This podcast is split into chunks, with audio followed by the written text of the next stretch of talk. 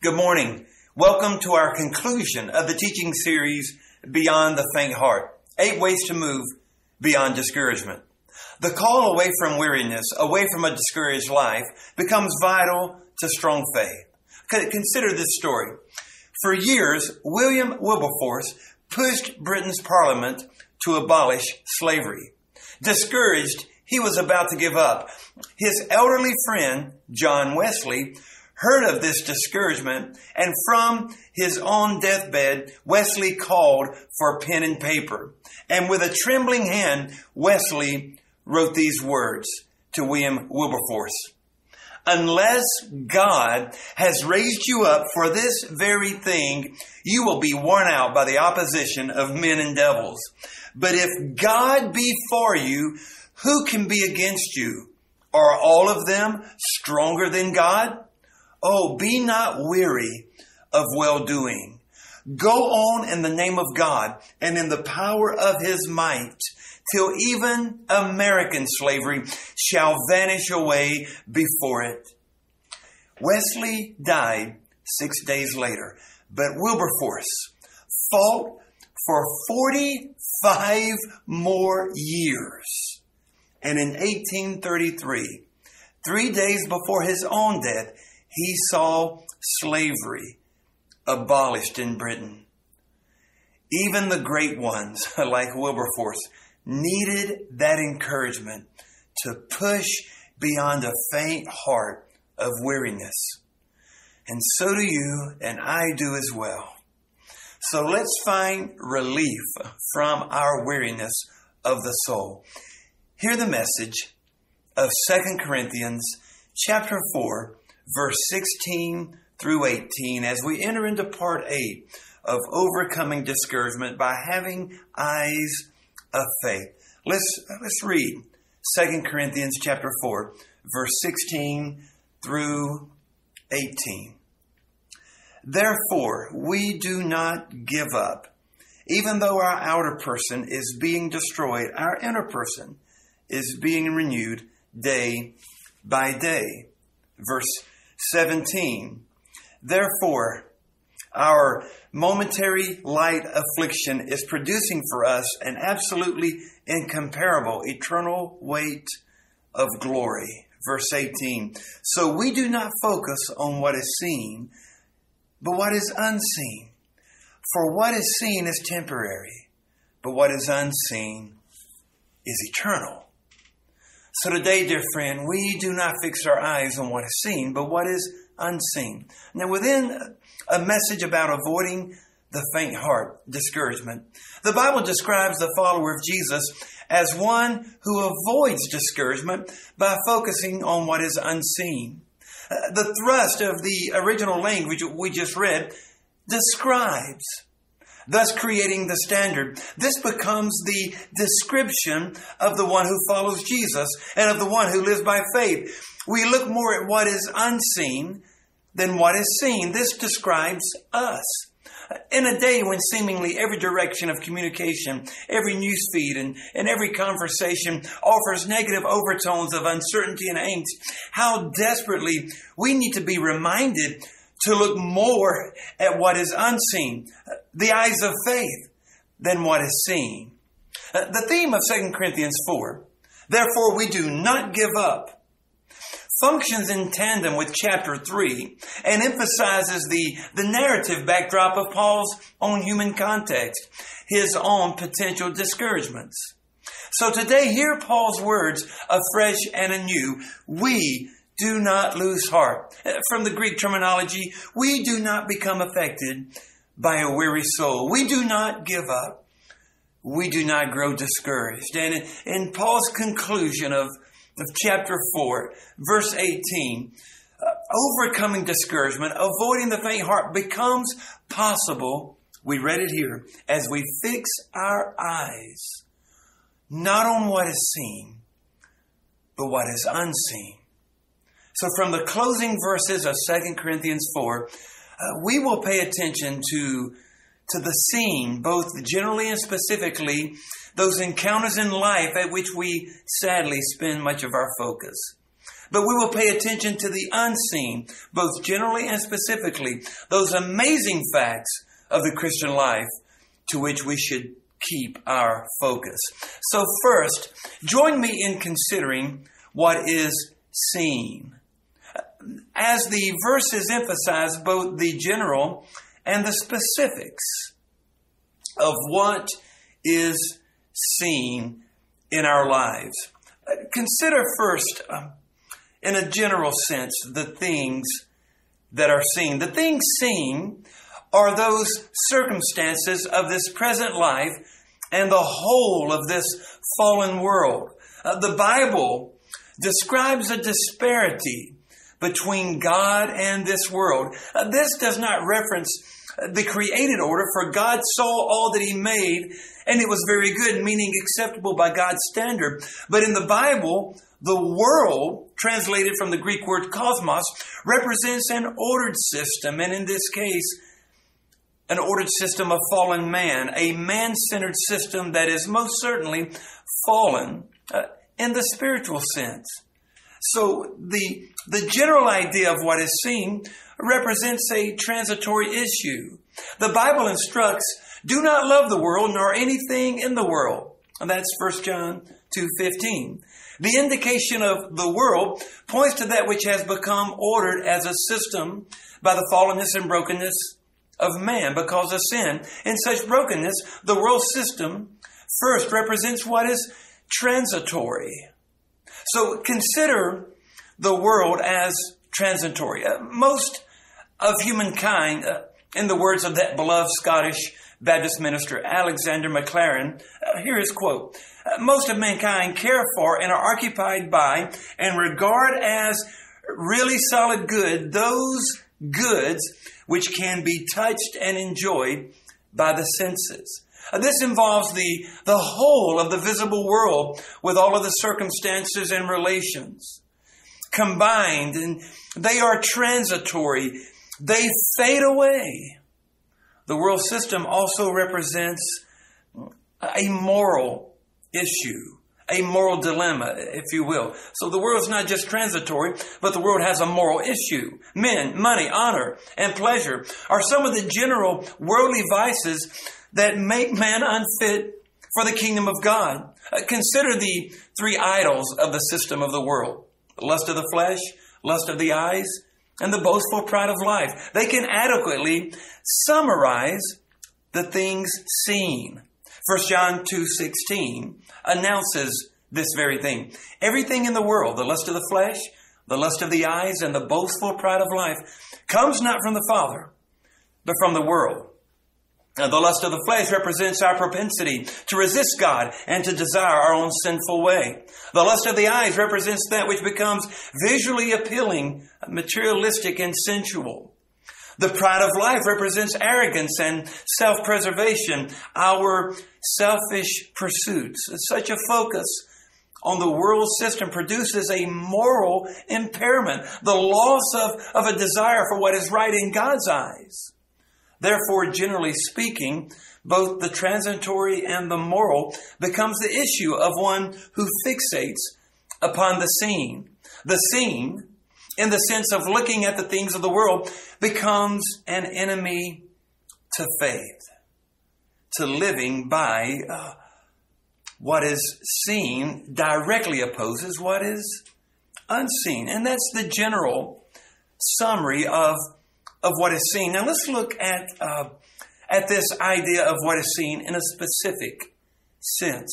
What is seen references what uh, could actually be seen as uh, as our own personal pains and and our own sorrows. Uh, these could be stated as our own trials. What is seen references that which could actually uh, be um, be those momentary light afflictions.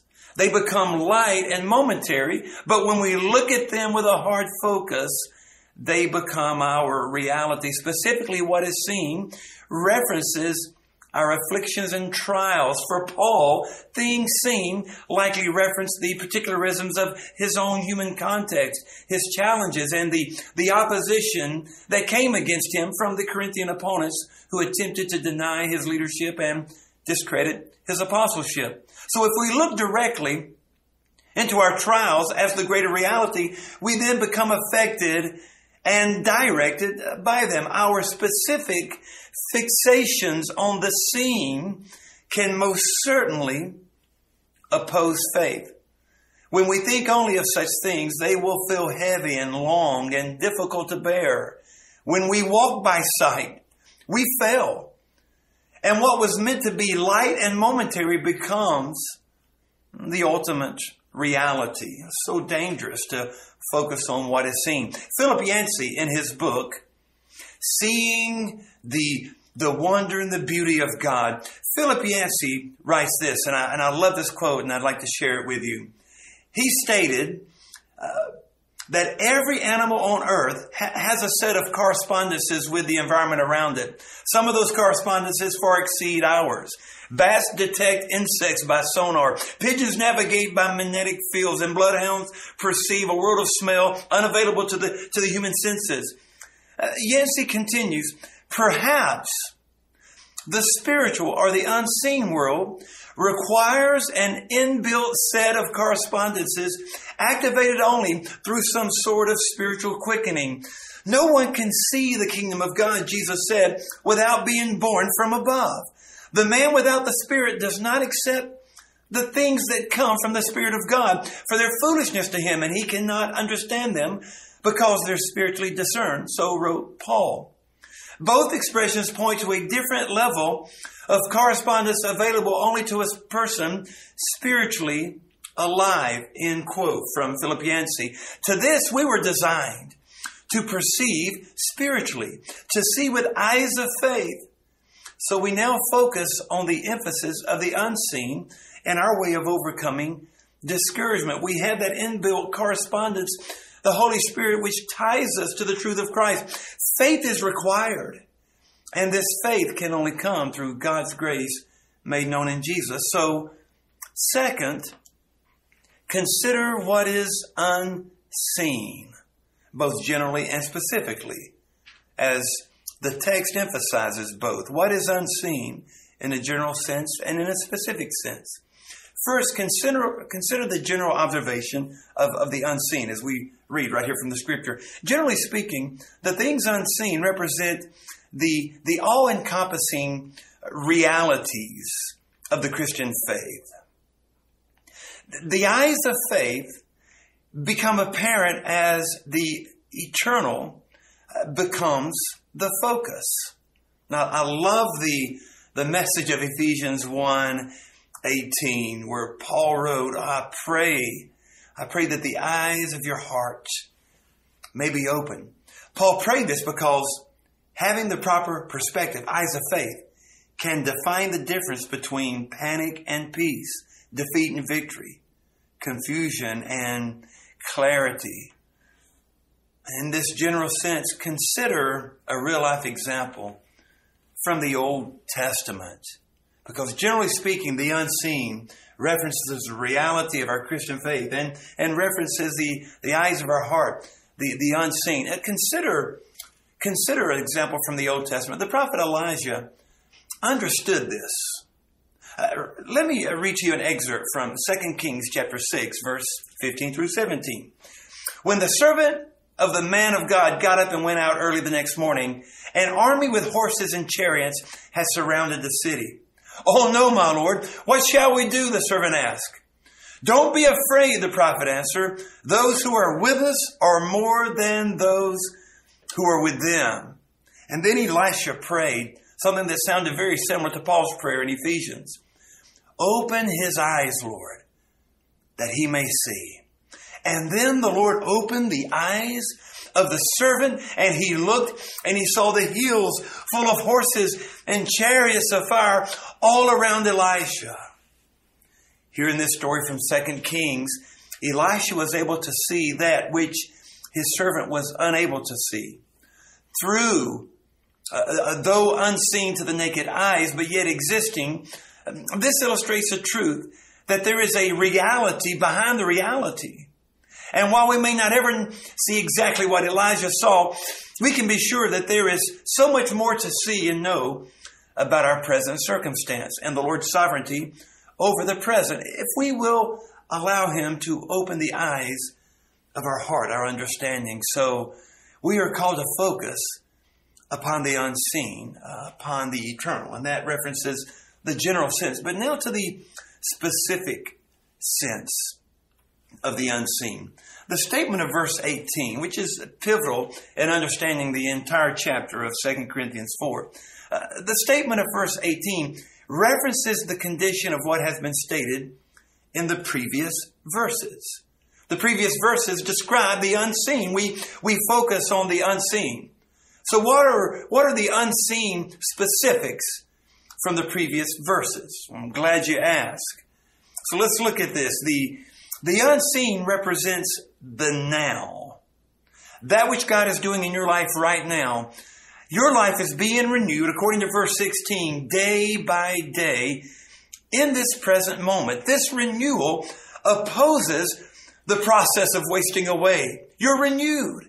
There exists here no mere optimism, but the actual reference to our salvation. We are being renewed day by day.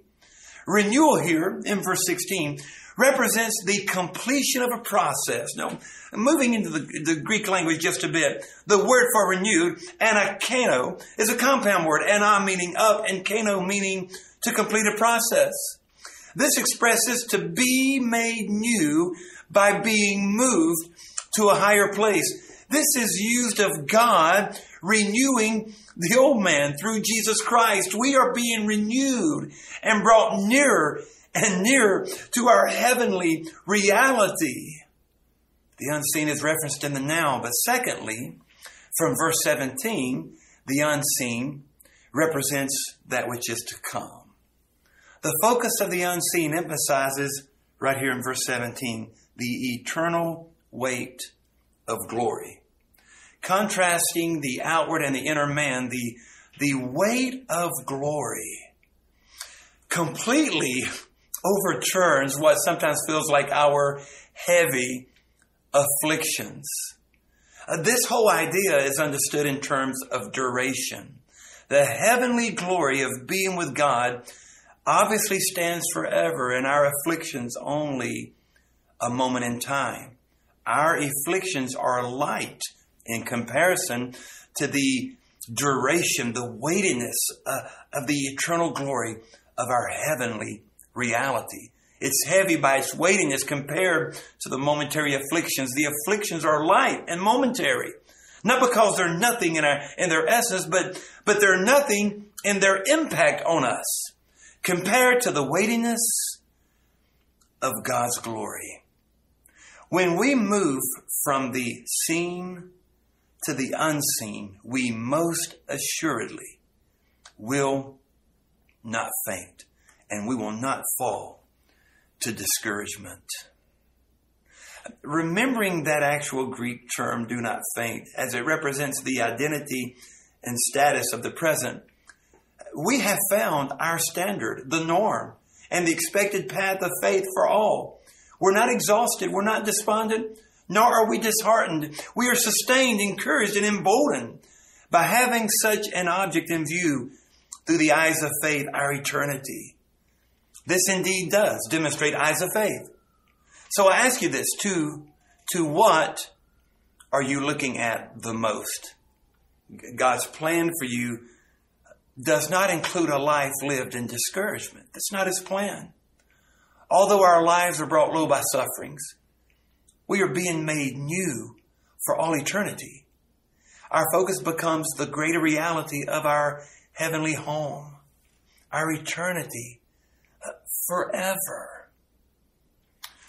A secular writer once discovered her son's prayer life. In an article in the New York Times Magazine, writer Dana Tierney uh, described how both she and her husband John had rejected their own childhood faith. And they had had their son Luke baptized to placate their families, but that was it. Uh, when Dana's husband was sent to Iraq as an embedded reporter, she was understandably very fearful. But she was surprised at how calm her four year old Luke was. She assumed that it was just youthful naivete until one day when they were watching a TV interview with a U.S. soldier who was sharing his fears about returning to Iraq. For just an instant, Dana saw Luke form his hands to pray. When she asked him about it, Luke at first denied it, but then after she asked a second time, he said that he indeed had been praying. Dana was stunned. She was stunned partly by Luke's faith and, and partly by how uh, his faith had, had allowed him to become calm and how her lack of faith had caused her to be fearful. When Dana asked her four year old Luke, when he first began to believe in God, he said, I don't know, I, I just know he's there, that he's always existed. And throughout the remainder of the article, Dana never patronized believers. At one point, she described how many of her non religious friends felt freed from religion as they had been liberated from any supposed superstition. Dana said she feels like she's missing out. And she explained, my, my religious friends have an expansive spirit. When they walk along a stream, they don't just see water falling over rocks. The sight fills them with ecstasy. They see a realm of hope beyond this world. I just see a babbling brook. and then she concludes, I just don't get the message. Wow, a four year old got the message. Her friends got the message, but she could not. And she admittedly wrote about this in an article. So I ask you this Are you stuck? Are you jaded by the negative all around you? That you're actually living by what you see? Do you just see a babbling brook? Do you see the negative? Or do you get the message?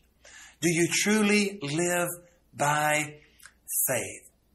Living by the unseen?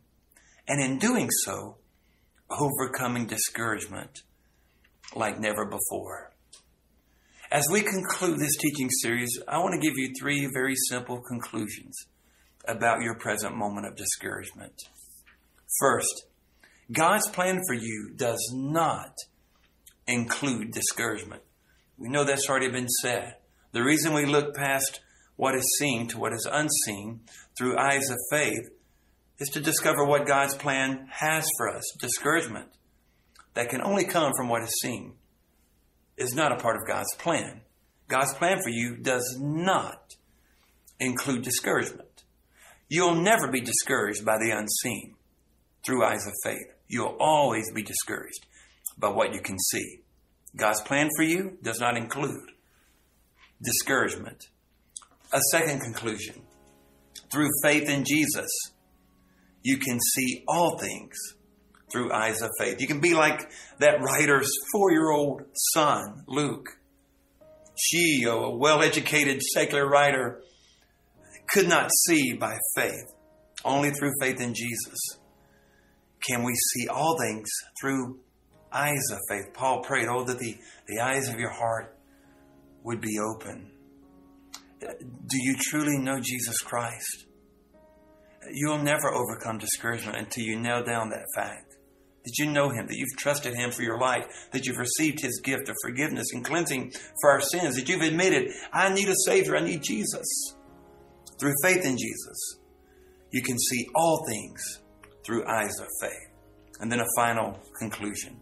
With eyes of faith, moving beyond discouragement is guaranteed. Without a doubt, without hesitancy, I'll leave you at the conclusion of this teaching series with that one thought. With eyes of faith that can only come through your faith in Jesus Christ, moving beyond discouragement is absolutely, according to the scriptures, guaranteed. Paul said, We do not faint, we do not grow weary.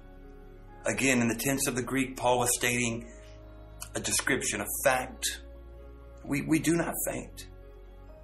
Uh, we, we we do not focus on on what is seen, the temporary. We focus on what is unseen, the eternal. So with eyes of faith, you will move beyond discouragement. It's a guarantee. So where have you been looking at the most? At the seen, at the at the circumstances around you? Or are you looking with your eyes of faith to Jesus Christ? With eyes of faith, moving beyond the faint heart is a guarantee. And I pray that reality is yours at this time. If not, would you hear these words from the scripture? The Bible actually proclaims very simply and clearly if you confess with your mouth Jesus is Lord and believe in your heart that God raised him from the dead, you'll be saved. First, with the mouth, man confesses, resulting in salvation. Heart, he believes, resulting in, in understanding and forgiveness that Jesus brings. Do you know Jesus Christ? Have you placed your faith in him? I pray that if you haven't, that you can offer a prayer like this Dear Jesus, I believe in you. I know that you died on the cross for my sin, and I, I give my life to you now. I trust you, and I receive by faith your, your death on the cross and, and your forgiveness for my sin. Would you take my life? You can pray a prayer that clear and that simple and that meaningful. He'll hear your prayer. He'll forgive you of your sins. He'll bring you to Himself. Oh, I pray that you know Jesus. If you're a person of faith, if you know Jesus Christ, and yet discouragement seems to always have the upper hand, would you would you just confess that to God right now? He loves you. He cares for you. Would you just confess, God, I I'm looking too much at the seen. Help me to focus on the unseen with eyes of faith. Well, I tell you, there's no greater way. There's no other way. There's no possible way to move beyond discouragement than, than through trusting in Jesus Christ as your Lord and Savior and then living by faith in Him every moment of every day. There is joy. There's joy, not drudgery. There's joy in living by faith because our eyes are off that which discourages and our eyes are on the one who alone brings eternal life. Thank you for being a part of today's uh, time of worship. Thank you for being a part of this teaching series. Let's move beyond discouragement as we live with eyes of faith in Jesus Christ. I'd love to pray with you. Father God, thank you for your love for us. For those who've never trusted you as Lord and as Savior, for those who know you but have, have allowed their faith to grow weak by looking too much at the discouragement, Father, lead us to where you desire us to be. Thank you for hearing us in our prayer. Thank you for teaching us through your word. And God, may our lives truly grow in faith as we trust you and trust your Son, Jesus Christ, for all things in life. Thank you, Father God, for your love. And thank you for touching our lives today through your truth. We uh, offer this prayer in Jesus' name. And together we said, Amen. A lot to process, a lot to embrace. But if you need to talk to someone about what it means to know Jesus, there is a website location on the screen right now. Use that. Reach out to us. We'll be back in touch with you. We'd love to have a conversation with you about how to move powerfully beyond discouragement as you trust in Jesus. Thank you for joining us. Love you a lot. See you soon. God bless.